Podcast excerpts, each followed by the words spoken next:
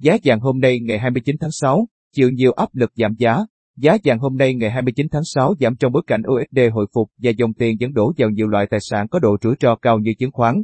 Giá vàng hôm nay, 6 giờ sáng nay giờ Việt Nam, giá vàng thế giới đang giao dịch ở ngưỡng 1.777 đô mỗi ao, giảm 4 đô mỗi ao so với đầu giờ sáng qua.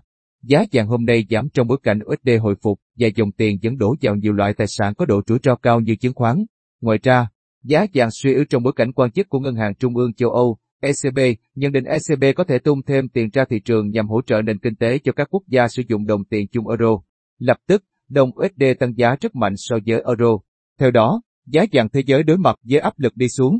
Mặt khác, với đầu tài tài chính quốc tế mạnh tay bán cổ phiếu khiến thị trường chứng khoán châu Âu, Nhật Bản, Hàn Quốc, Hồng Kông chim trong sắc đỏ.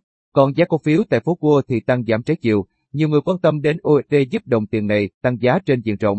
Vậy nên giá vàng hôm nay lép vế trước sức mạnh của USD.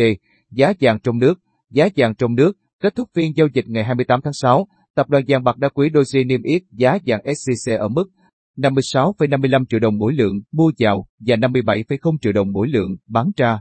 Công ty vàng bạc đá quý Sài Gòn niêm yết vàng hôm nay ở mức 56,5 triệu đồng mỗi lượng mua vào và 57,02 triệu đồng mỗi lượng bán ra. Dự đoán giá vàng, thị trường cổ phiếu chưa rõ xu thế và lợi suất trái phiếu chính phủ tăng nhẹ không được coi là thông tin có lợi cho giá vàng. Giới đầu tư trên thị trường kim loại quý đang tỏ ra thận trọng. Về mặt kỹ, thuật, xu hướng giảm đang có lợi thế kỹ thuật tổng thể trong ngắn hạn. Mô hình giảm giá hình cờ đã hình thành trên biểu đồ ngày, giá vàng đang có xu hướng phiên sâu thấp hơn phiên trước.